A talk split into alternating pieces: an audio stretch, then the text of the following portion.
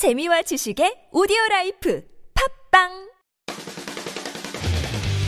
Korea number one foreign language station TBS EFM이 평창 동계 올림픽과 함께합니다.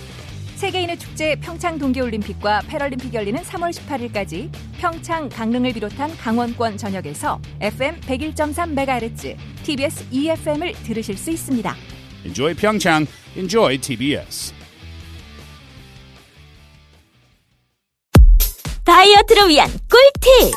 동결건조 채소와 곡물, 단백질, 그리고 효소와 비타민, 미네랄로 만든 다이어트 전용 그린 스무디로 하루 한두 끼만 바꿔 드세요.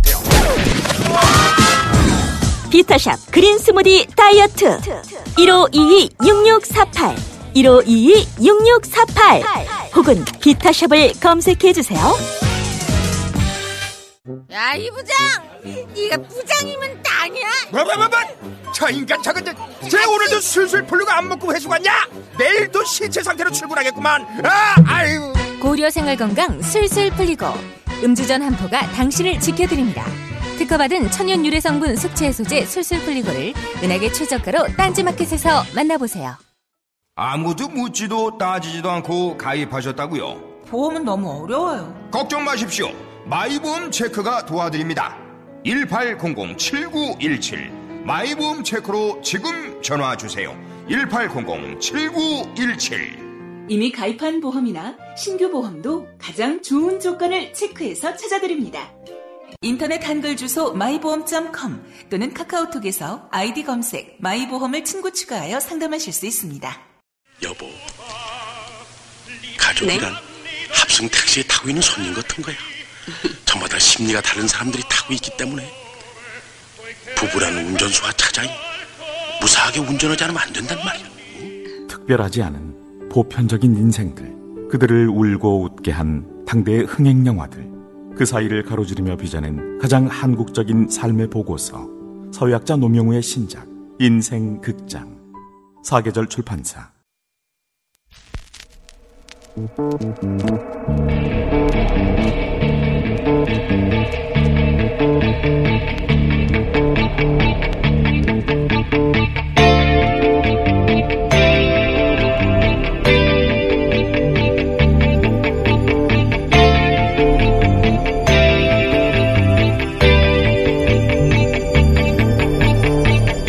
안녕하세요. 김호준입니다.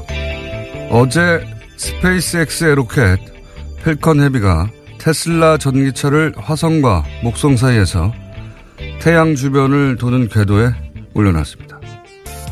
그리고 추진체 양쪽에 달려있던 부스터는 계획했던 착륙 지점에 정확히 복귀했습니다.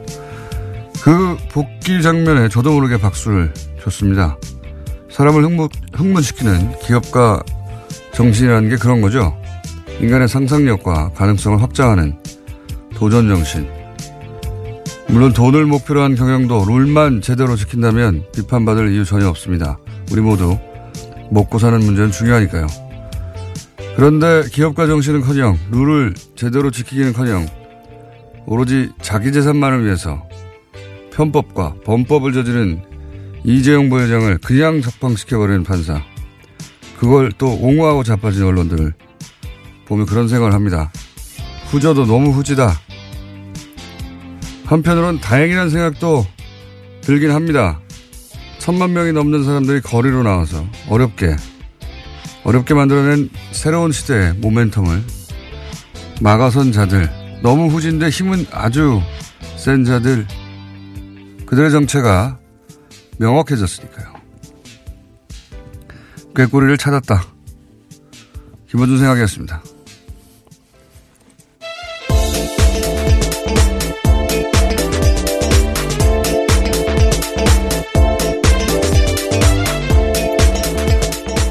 시사인의 김은지입니다. 네. 그 노래 알아요? 깨꼬리. 못 찾겠다 깨꼬리? 네, 들으면 알 것 같은데요. 잘 모르겠습니다. 깨꼬리를 찾으셨군요. 네. 못 찾겠다 깨꼬리 몰라요? 네. 예, 알 것 같기도 한데요. 조용필 씨가 아주 공전 히트 몇 년의 노래입니까? 예. 꾀꼬리를 찾았다. 누가, 누가 그러는지. 어, 이 혹시 어제 스페이스X 발사 장면 보셨어요? 장면을 보지 못했고요. 기사만 봤습니다. 장면을 봐야 돼요. 발사 장면은 워낙 로켓 발사 장면이 흔하고 많으니까 그게 아니라 그 양쪽에 달려있던 부스터라고 네. 불리는 보조 추진 장치 있어요. 보통은 이제 그걸 버리잖아요.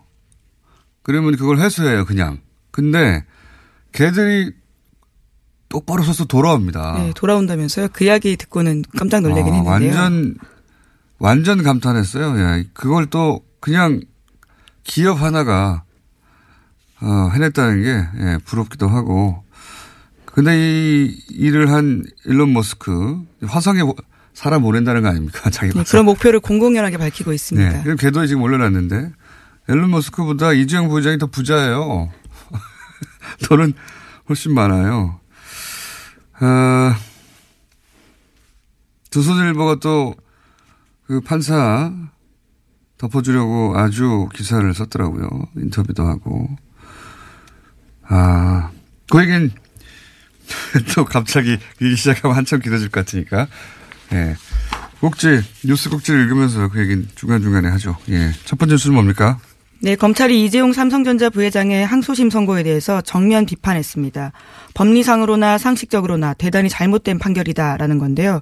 반드시 시정될 것으로 보인다라고 이야기했습니다.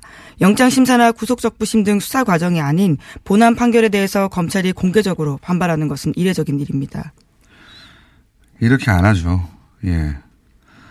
어, 검찰, 변호사는 양쪽에서 공방을 벌이고 사실 판사가 심판을 보는 어, 법정이기 때문에 검찰이 공개적으로 더군다나 2심 판결에 대해서 이렇게 조목조목 비판하는 거는 저는 본 적이 없어요. 예. 근데 굉장히 조목조목 비판했죠. 예. 네, 어제 국정농단 사건에서 장시호 씨에게는 2년 6개월 실형이 선고됐고 차은택 씨도 21억 원 횡령으로 3년 실형 선고됐다라고 하면서요.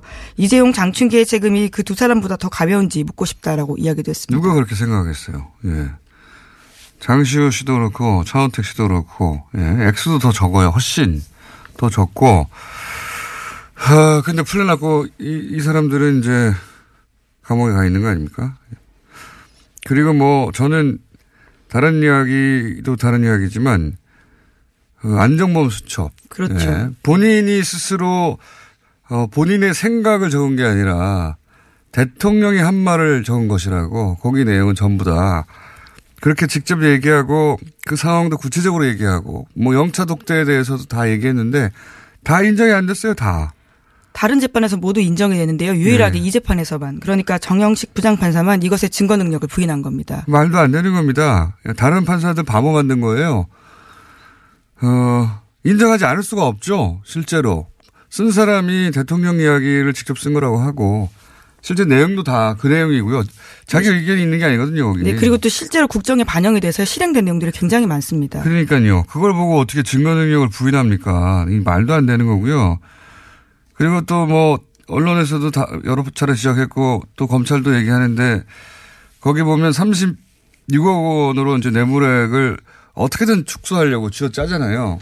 쥐어 짜다가 예를 들어서 말 탄 거, 뭐 20억짜리 비탄하나, 뭐 7억짜리 라오싱이나, 어, 판결문에 보면은 그 말을 공짜로 탔는데 그 말을 공짜로 탄 이익은 계산하지 않았다. 네. 예. 탄 사실은 또 인정을 했습니다. 그건 부인할 수가 부인할 없기 수가 때문에요. 없으니까요. 근데 이 말을 탄 비용은 인정, 이 사, 그 계산이 불가능하다.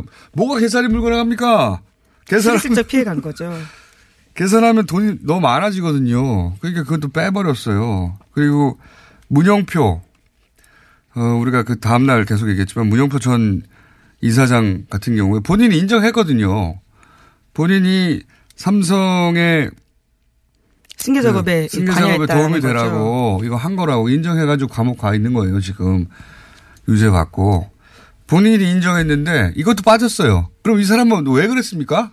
혼자서 이 얘기도 들어갔어야죠. 다 연결돼 있는 건데 승계 작업 때문에 이런 돈을 줬다고 하는 건데 승계 작업 때문에 국민연금공단 이사장이 그런 일을 한 것에 대해서 국민연금공단 이사장은 인정했어요. 본인이 스스로 자기 입으로. 그러면 왜 이, 이게 가만히 안 되는지 써야 될 거 아닙니까, 여기에. 없어요. 내용이. 아, 이것도 말이 안 되고요. 다 말이 안 돼요. 보다 보면. 아, 근데 이제 뭐, 이 언론들이 떠드는 거하고 검찰이 직접 얘기하는 건 다른데, 검찰이 지금 공식 입장을 이렇게 내놨죠. 예.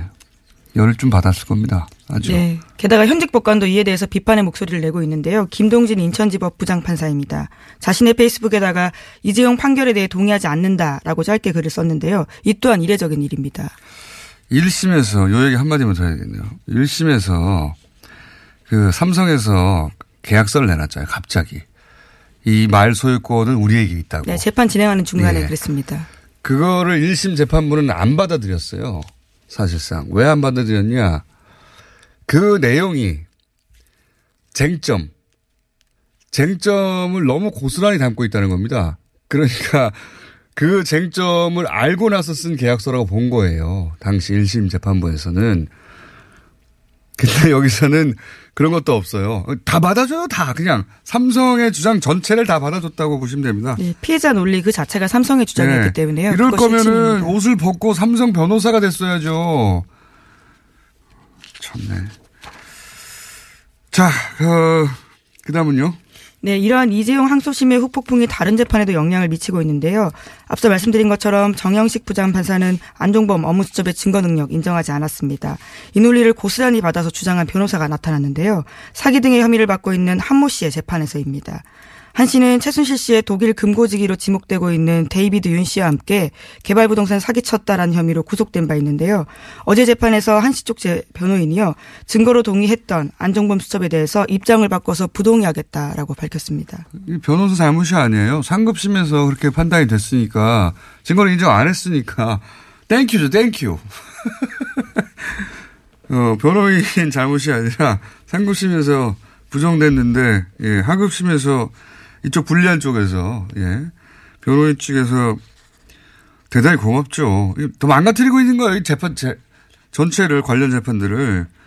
그- 그런 정영식 부장판사는 또 조선일보에 인터뷰를 해가지고 판사 비판에 대해서 사회가 미성숙해서 그렇다는 식의 인식을 가지고 있더라고요.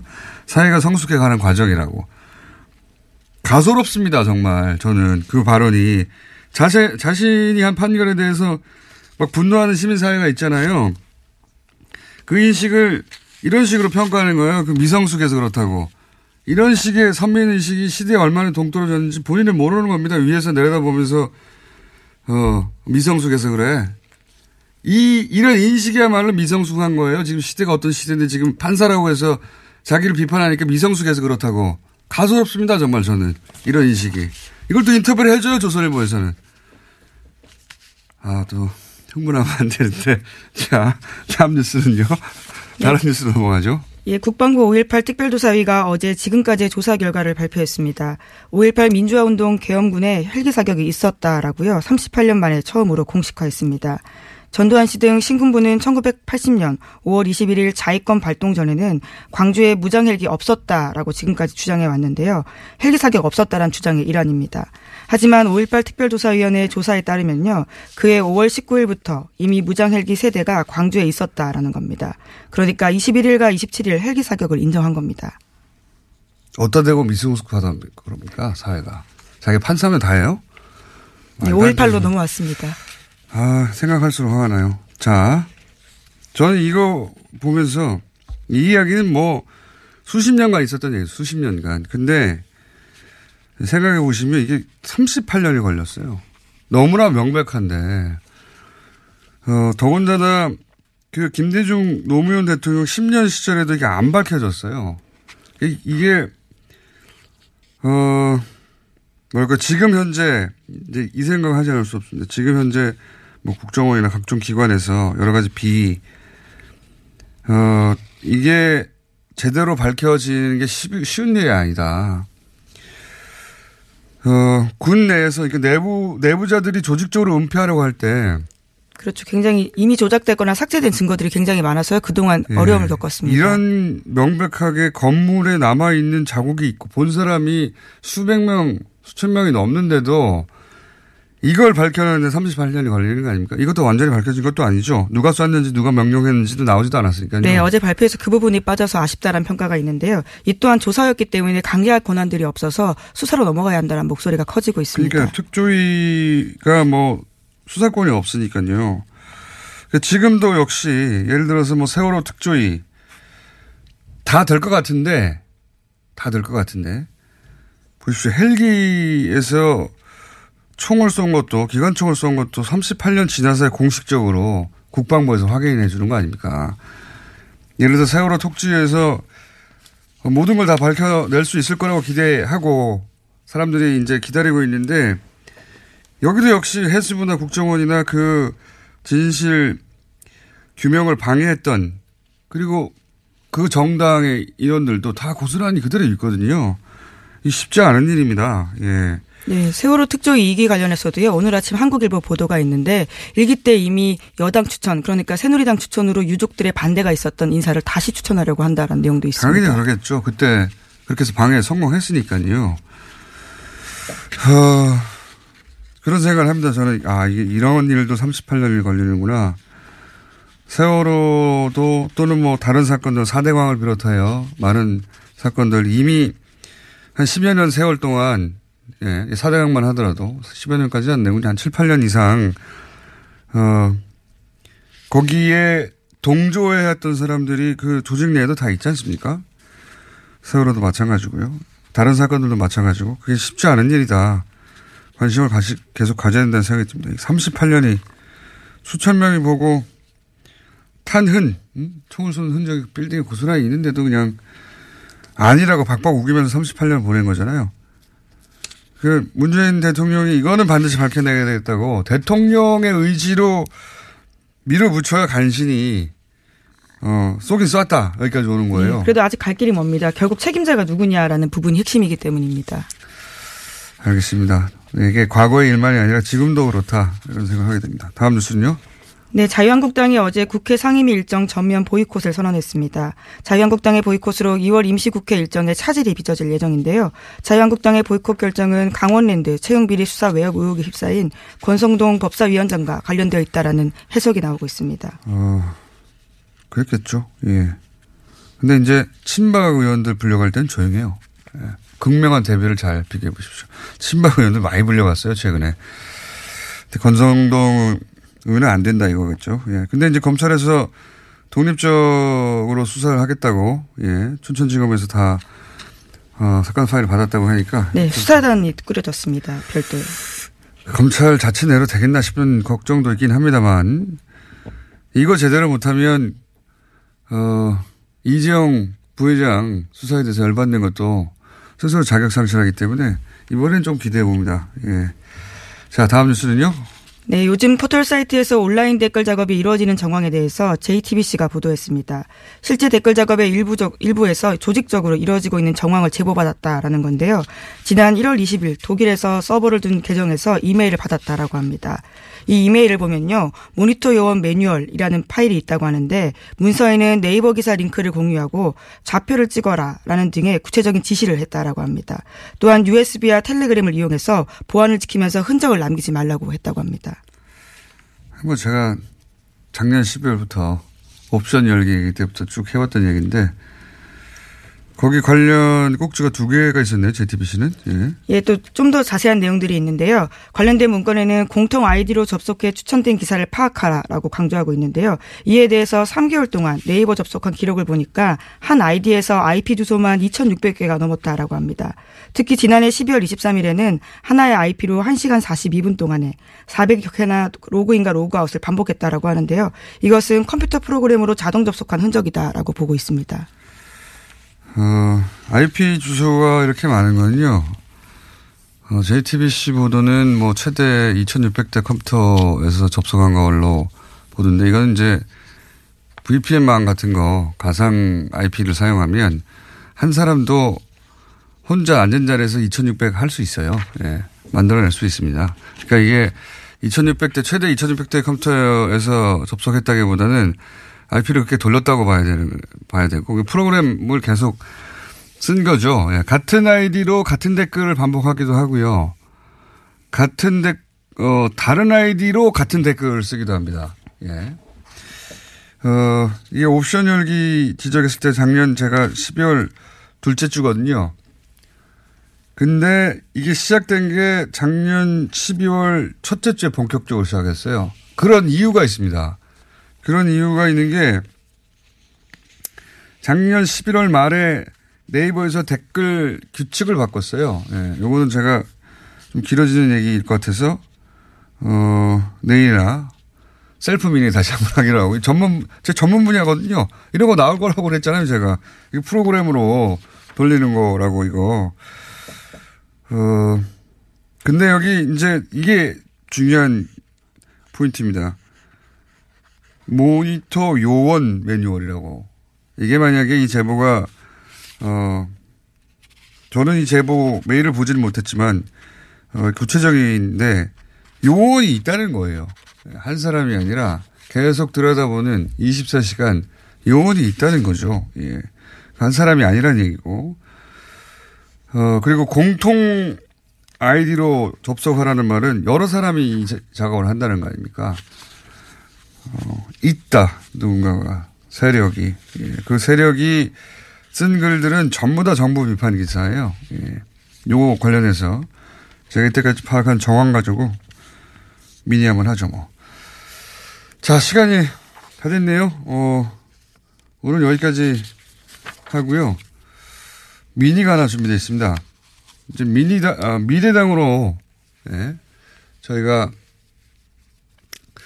바른정당과 어, 국민의당 통합당이 미래당이라고 해서 미래당 당명을 쓰기 시작하려고 했더니 이 당명을 못 쓰게 됐어요. 갑자기. 네. 왜, 그래서 바른미래당으로, 예. 당명이 밤이당이 됐는데, 어, 이게 어떻게 된 일인지, 이 미래당을 못 쓰는데 결정적 역할을 한 우리 미래당의 김소희 공동대변인 잠깐 연결해서 전후사항 좀 들어보겠습니다. 안녕하세요. 네, 공장장님 안녕하세요. 우리 미래 김소희입니다. 네. 우리 미래당 잠깐 소개해 주십시오. 짧게. 아, 네, 저 작년 3월 20일 선관위 공식 등록된 정당이고요.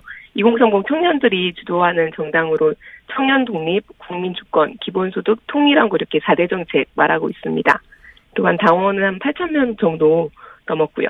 어, 청년들의 정당이고 작년 3월에 이미 선관위에 공식으로 등록된 정당이다. 네, 맞습니다. 네. 그런데 이제 우리 미래당이 있고 어 우리 미래당이 있기 때문에 약칭으로 미래당으로 불릴 텐데 이거를 미래당이 뺏어가면 안 된다 이런 위기 의식에서 선관위에 약칭 신청을 했나 보죠?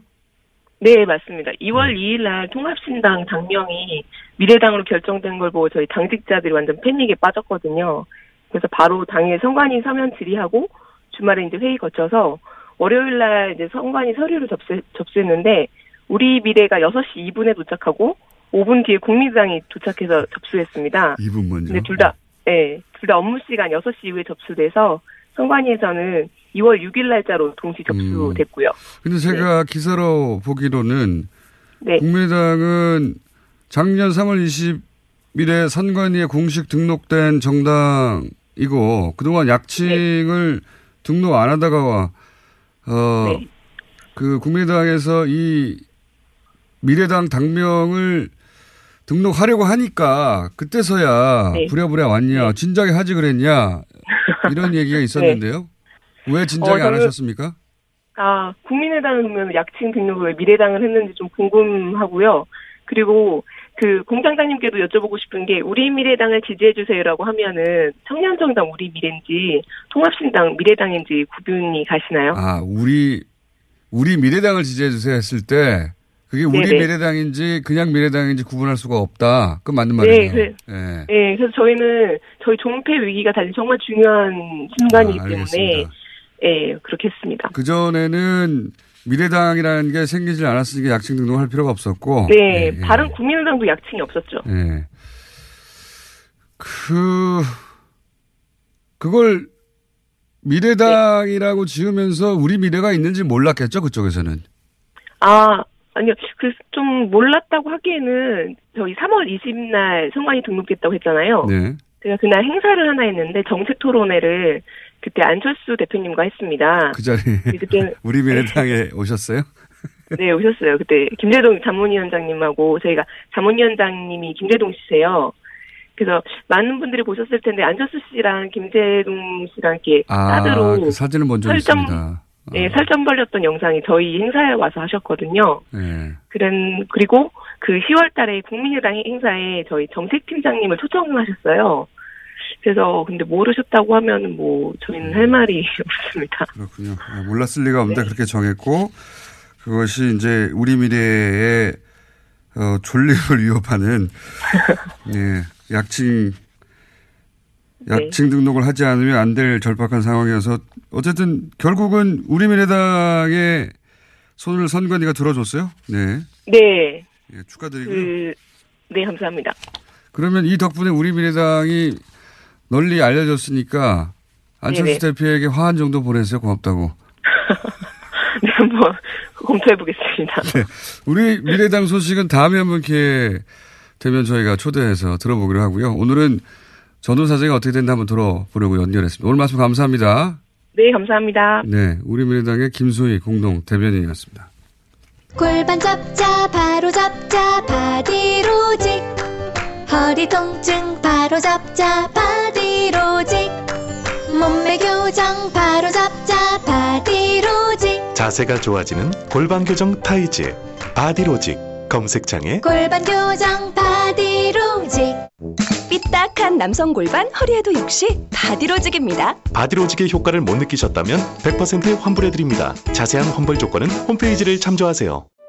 이거 차량용 핸드폰 거치대야? 응, 조인트라고 투힘에서 새로 나왔는데 얼마나 편한지 몰라. 동생은 인터넷 강의 볼 때 태블릿 거치대로 쓰고 우리 엄마는 요리할 때 레시피 보는 용도로 쓰기도 해. 조인트라고? 응, 우리 아빠는 골프 스윙 연습할 때도 셀카 거치대로 쓰시던걸? 그러면 나도 헬스 할 때 셀카 거치대로 쓸 수 있겠네. one, two, three 할 때 투, 힘 세다 할 때 힘, 투, 힘. 네이버에 투 힘을 검색해 보세요. 혼자 먹고 싶다. 지금도 고기를 먹고 있지만 더 간절히 먹고 싶다. 젠장, 삼겹살은 왜 이렇게 비싼 거야? 캠핑을 왔다. 싸구려 냉동 삼겹살에서 질질 물이 흐르고 있다. 젠장. 도대체 왜 싸고 맛있는 고기는 없는 거야? 모두가 반한 최고급 수입육 어준 미트. 300g 소포장으로 더욱 편리한 어준 미트. 인터넷에서 어준 미트를 검색하세요.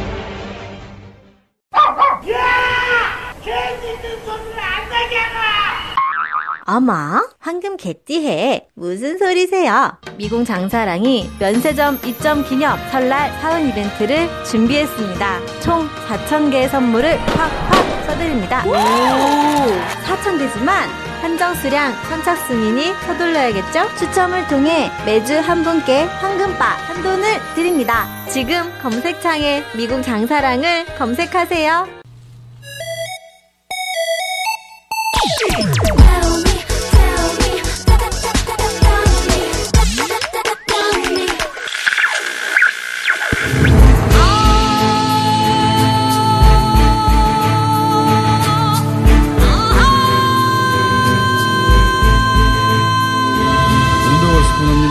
네. 아, 서라운드 방송.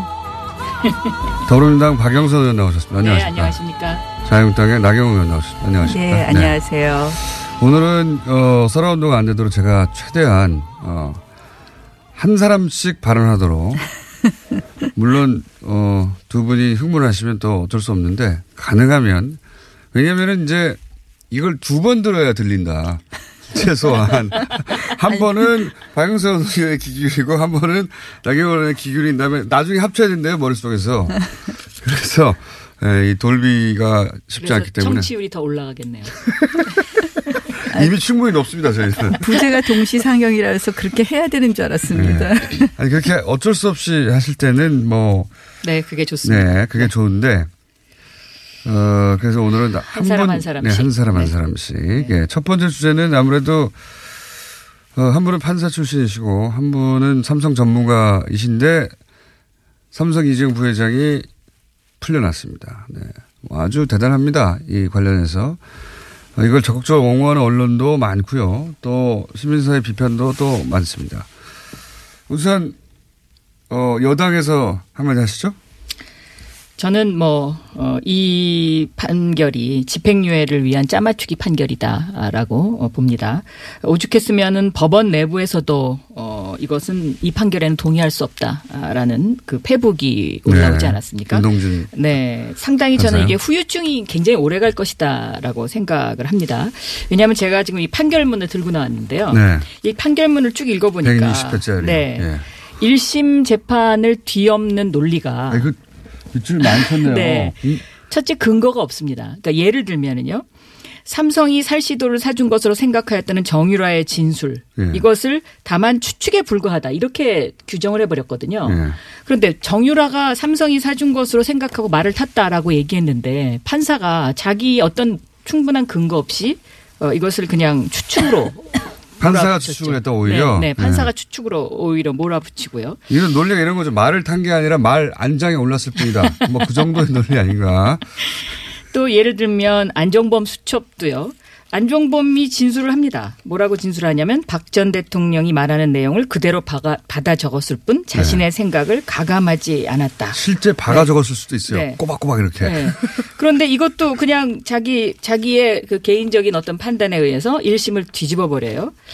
네. 다른 재판에서도 인정됐죠. 안정호 수첩. 그렇습니다. 그리고 특히 이제 안정범 수첩의 이 이제 인정 문제는 어, 장시호라든지 문영표라든지 지금 현재 감옥에 네. 가 있는 분들 여기 다 인정했거든요. 문영표 그 장관 같은 경우에는 2심에서 이것을 인- 인정을 했어요. 그러니까 네. 1심, 2심 다 인정을 한 건데 다른 재판부와의 양형의 형평성 문제도 저는 이거 굉장히 심각하다고 생각해요. 또 이 36억 원만 깎고 깎아서 인정을 하지 않았습니까? 네. 그러니까 이 액수 50억 원 미만으로 무조건 줄여야 하니까 왜 집행유예를 해주기 위해서 네. 그리고 10년 이상이 되니까. 55 그렇습니다. 예. 네. 그런데 이 부분도 저는 이 판결문을 쭉 읽어봤을 때 왜 36억 원이어야 되는지 예. 왜 왜냐 말을 공짜로 타고 차량을 공짜로 빌렸으면요 네. 그 공짜로 탄것 자체가 뇌물이죠. 네. 그리고 그것을 차량을 내가 렌트하고 말을 빌렸다고 하더라도 충분히 그거는 돈으로 계산할 수 계산할 수 있는 있는데. 근거가 충분히 있거든요. 네. 근데 이런 부분을 다 그냥 무시하고 넘어갔어요. 돈이 많아질까 봐. 네. 자. 그리고 또 한 가지는 몇 가지 합니까? 최지성. 막 한꺼번에 많이 하셔가지고. 기다리라고 그래서 계속 기다리고 있어. 최지성, 장충기 이분들까지 다 집행유예가 됐거든요. 다 풀려났죠. 네. 네. 그래서 이것은 저는 완전히 그 집행유예를 위한 짜맞추기 판결이다 이렇게 네. 생각합니다. 요것도 판사 출신이시라 또 전문 영역이라 또, 어, 좀 유리할 것 같습니다. 네. 저는 이제 뭐 판사 출신으로 네. 사실 지금의 이런 어, 좀 어떻게 보면 국민들께서 일부 국민들께서는 이것이 과연 상식에 맞느냐 이렇게 분노하시는. 분들이 예. 계시겠지만 예. 너무 돈 없은 돈 없는 비판이 음. 이어지고 있다. 이것은 삼권 분립 원칙을 음. 정말 크게 훼손하는 것 아닌가 하는 그런 이제 일단 그 걱정을 합니다. 왜냐 독립. 왜냐하면 네. 저는 이 재판의 결과에 있어서 법리 문제나 이런 부분은 대법원에서 바뀔 수도 있다고 생각을 합니다. 아? 사실 바뀔 수도 있는 부분이 있어요? 보시기에? 저는 그렇게 봅니다. 네. 그래서 아니 뭐 그거는 저도 이제 어 그런 가능성이 있다는 거지. 그게 틀렸다 맞았다 그걸 제가 어 지금 말씀드리기는 어려운데요. 제가 네. 이제 먼저 삼권 분립에 대한 도전을 말씀을 드리면 저는 법원 내부의 판사가 동의할 수 없다. 제, 저도 판사해봤지만요. 네. 저희가 판사들이 늘 하는 이야기가 있습니다. 다른 판사들의 재판에 대해서는 기록을 보지 못해서 내가 어, 대답 못하겠다라고 얘기합니다. 결국 네. 그 기록이 뭐 많은 부분을 우리가 언론을 통해서 알지만 과연 기록이 어떻게 꾸며져 있는지는 저희가 모르기 때문에 판사조차도 그런 어, 비판을 한다는 것에 대해서 이것은 좀 지나치지 않느냐 이런 생각을 하고요.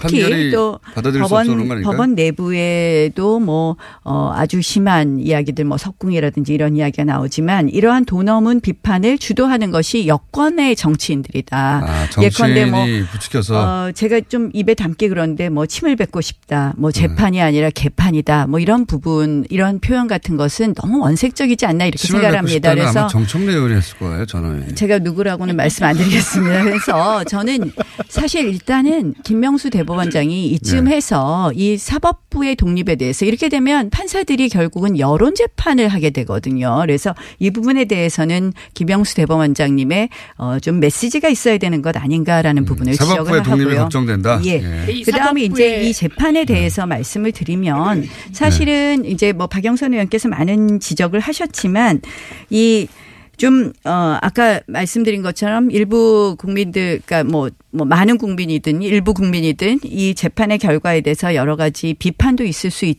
겠습니다 그러나, 어, 뭐. 의원님이 보시기에 좀 이상한 부분 없습니까, 혹시? 저는 뭐, 이, 제가, 저는 이 핵심만 읽었어요. 판결문 다는 읽지 않고 네. 법원에서 발표한 내용만 읽었는데요. 보면 결국 형사소송법의 원칙에 충실했다 이런 이야기를 하는 건데, 어, 다툼이 있을 여지는 있다고 봅니다. 예컨대 부분에 있습니까? 어, 이 국외재산 도피 부분 같은 것은 네. 이것을 뇌물에 수반되는 어, 행위를 보아서 무죄로 판단했는데 이 부분은 대법원에서 치열하게 공방이 있을 거라고 생각을 하고요. 본인이라면 어떻게 그 하셨겠어요? 네.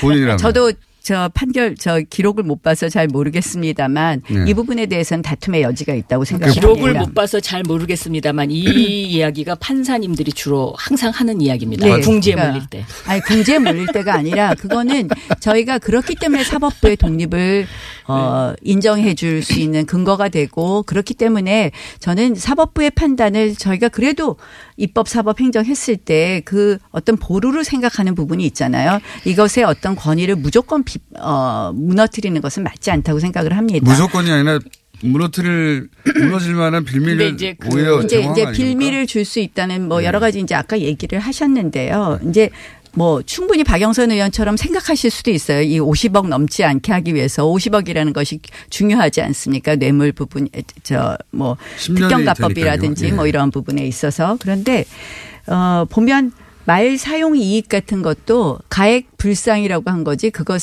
부분에 대해서 무죄를 낸 건 아니거든요. 그렇지만 계산을 네, 하진 계산을 않았습니다. 하진 않았죠. 그러니까 그 그런데 이제 50억이 그것이 안 넘도록 하기 위해서 음. 계산을 하지 않았다. 그 부분 그러니까 그런 안 했지만 그것이 허점을 30 보인 거죠. 허점. 아니죠. 예를 들면 그것을 계산하고도 50억이 안 됐으면 하지 말라 그러셨는데 그러니까 요 가액 정도는 불상이지만 그 상당 이익으로 봤을 때 취득가액에 비- 비추어서 그것이 합산해서 50억이 넘기는 어렵다고 보, 본 것이죠. 만약에 그렇다면 그거를 근거를 대야죠. 사실은 50억이 이제 뭐왜 넘지 않는지에 대한 그- 근거를 대야 되는데 이제 제가 시간 아, 배분상 상, 상, 상식적인 그런 이 거라는 법관의 거고요. 독립. 이 그러니까 이게 가장 기본적인 거는 기다려주십시오. 일심과 다른 판단을 한 것은 어 검찰도 최초의 검찰은 어 이것을 박근혜 전 대통령의 강요에 의한 피해자로 본 어 논리를 구성했었어요. 그다음 특검에 가서 뇌물죄로 구성을 했죠. 어 그것처럼 1심과 달리 판단한 부분은 결국은 그 부분의 출발이 크게 달랐던 것 아닌가 이렇게 생각을 합니다. 자, 제가 두 가지 어쨌든 이야기를 크게 이. 최종심이 남았으니까 저희가 좀 차분하게 기다려보는 것이 맞지 않나 이렇게 생각을 합니다. 저는 차분하게 기다려 본다. 그다음에 대법원의 판결 을 어, 기다려 본다. 뭐 여기엔 동의합니다. 그런데 이 법관의 독립 문제와 관련해서 저도 이제 법사위원장을 하면서 참 생각을 많이 해봤는데 존중해 줘야 됩니다. 그리고 마지막 보루라는 것도 맞는데 이 법관의 독립이라는 것도 국민으로부터 부여받은 권력이거든요.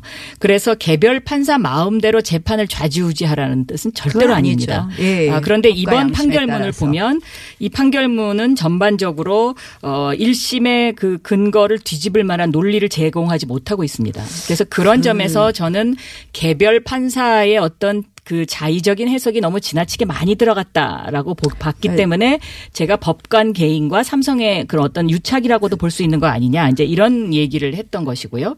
근데 이제 그다음에 박영선 의원님이 좀 지나치게 말씀하셨더라고요. 법사위원장을 하셨는데 뭐 형사 13부를 신설해서 일부러 맡긴 것 아니냐. 이 네. 컴퓨터로 형사 13부 논리는 조금 이따가 컴퓨터로 얘기하고요. 배정했다는 건 이제 네. 시간 다 지났으니까 다음 이슈로 얘기하고. 가셔야 될 것 같습니다.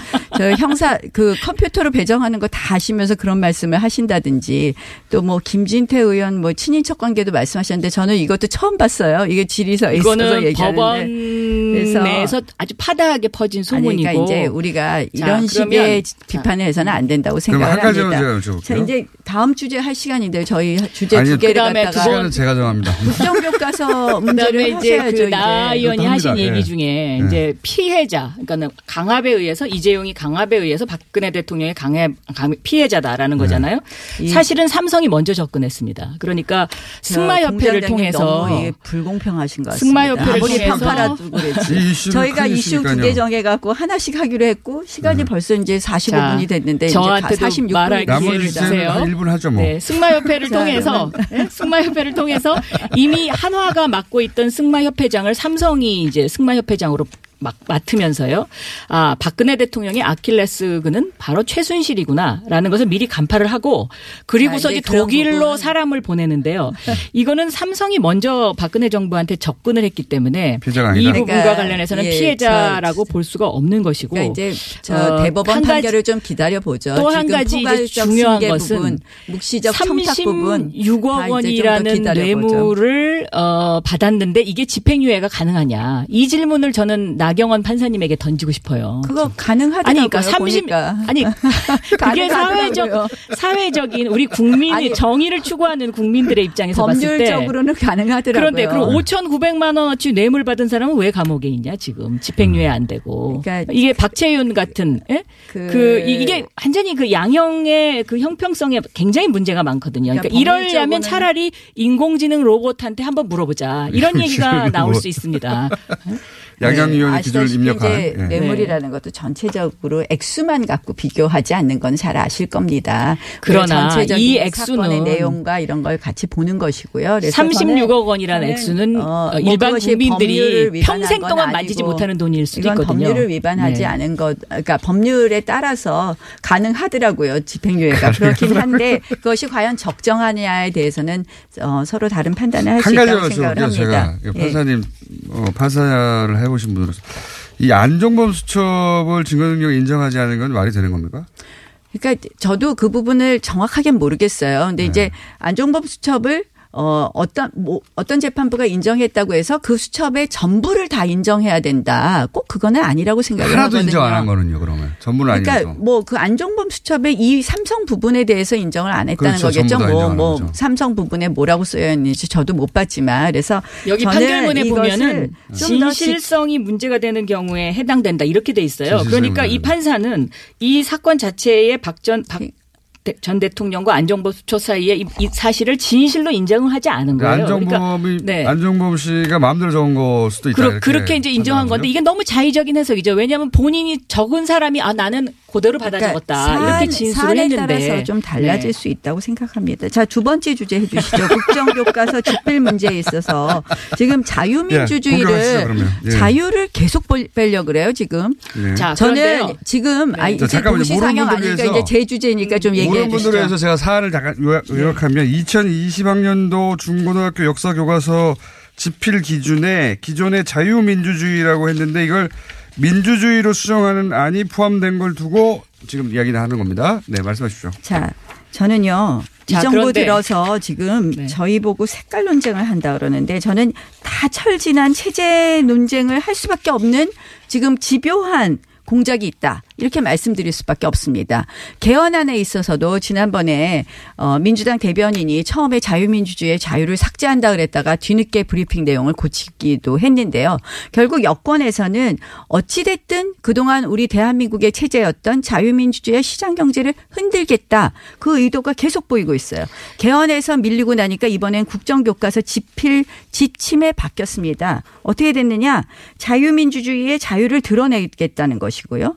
그 다음에 6.25 전쟁 부분에 있어서는 6.25 남침에 관련해서 6.25 전쟁이 북한의 남침으로 시작됐다는 것은 2007년에 노무현 정부 때에도 이명박 정부 때에서도 다 명확히 관련된 교과서 집필 지침이었습니다. 근데 2020년 적용 예정 시한 초안에 보면 6.25 전쟁의 배경과 전개 과정을 살펴보고 하면서 남친 부분은 쏙 드러냅니다. 그 다음에 남북 분단의 고착화의 소주제에는 뭐가 들어가냐?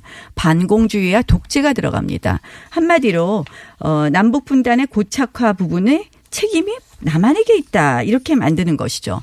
그 다음에 근데요. 북한 정권의 세습, 또 북한 주민의 인권 부분도 드러내고 있습니다. 또 그 다음 마지막으로 또 뭘 드러내느냐?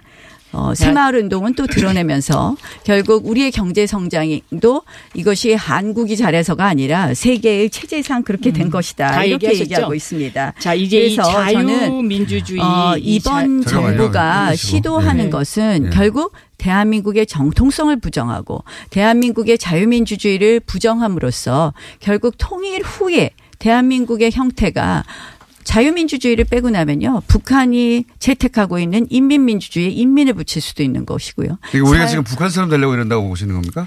저는 열어놓는 거라고 생각을 합니다. 너무 한마디로 많이 이게 아니? 아니요. 자, 저희가 이제- 그렇게 웃을 문제가 아닙니다. 제가 이 예. 부분은요 정말 걱정이 돼서 그럽니다. 알겠습니다. 자유민주주의의 자유를 드러내면 민주주의. 앞에 여러 가지를 꾸밀 수 있습니다. 모두들 이래요. 자, 그- 아 우리가 체제적으로 이미 우월하다는 게 것이 판명이 됐는데 누가 그것을 부정하겠느냐. 하지만 부정할 수 없는 것이기 때문에 저희가 꼭 지켜야 된다고 생각을 합니다. 네, 그래서 근데요. 이 부분에 대한 지금 우려를 전달할 수밖에 반론을 없습니다. 제기하겠습니다. 네. 자유민주주의라는 것이 역사 교과서에 등장하기 시작한 것이 이명박 정권입니다. 네. 그런데 이명박 정권에서 국민을 사찰했거든요. 국민을 사찰했어요. 사찰. 네. 그럼 국민을 사찰한 것이 과연 자유를 보장하는 것입니까? 그러니까 그이 자유민주주의라는 것은 그리고 어, 유신헌법에 이제 처음 등장을 하기 시작하는데요. 네. 지금 나경원 의원님께서 지적하신 대로 민주주의라는 것이 보편적인 단어이고요. 자유민주주의, 뭐 사회민주주의, 경제민주주의, 직장민주주의, 뭐 방송민주주의 얼마든지 그 앞에 수식어가 붙을 수 있죠. 그래서 네. 이렇게 수식어가 붙을 수 있는 것은 어, 어떠한 규정으로 이야기하는 것은 굉장히 전 잘못된 것이다. 그렇기 때문에 턱 더군 더군다나 자유민주주의는 자유주의와 민주주의가 합쳐진 것인데 네. 이 자유주의의 근간은 개인주의를 더 추구하는 사람들 에 의해서 만들어진 단어이거든요.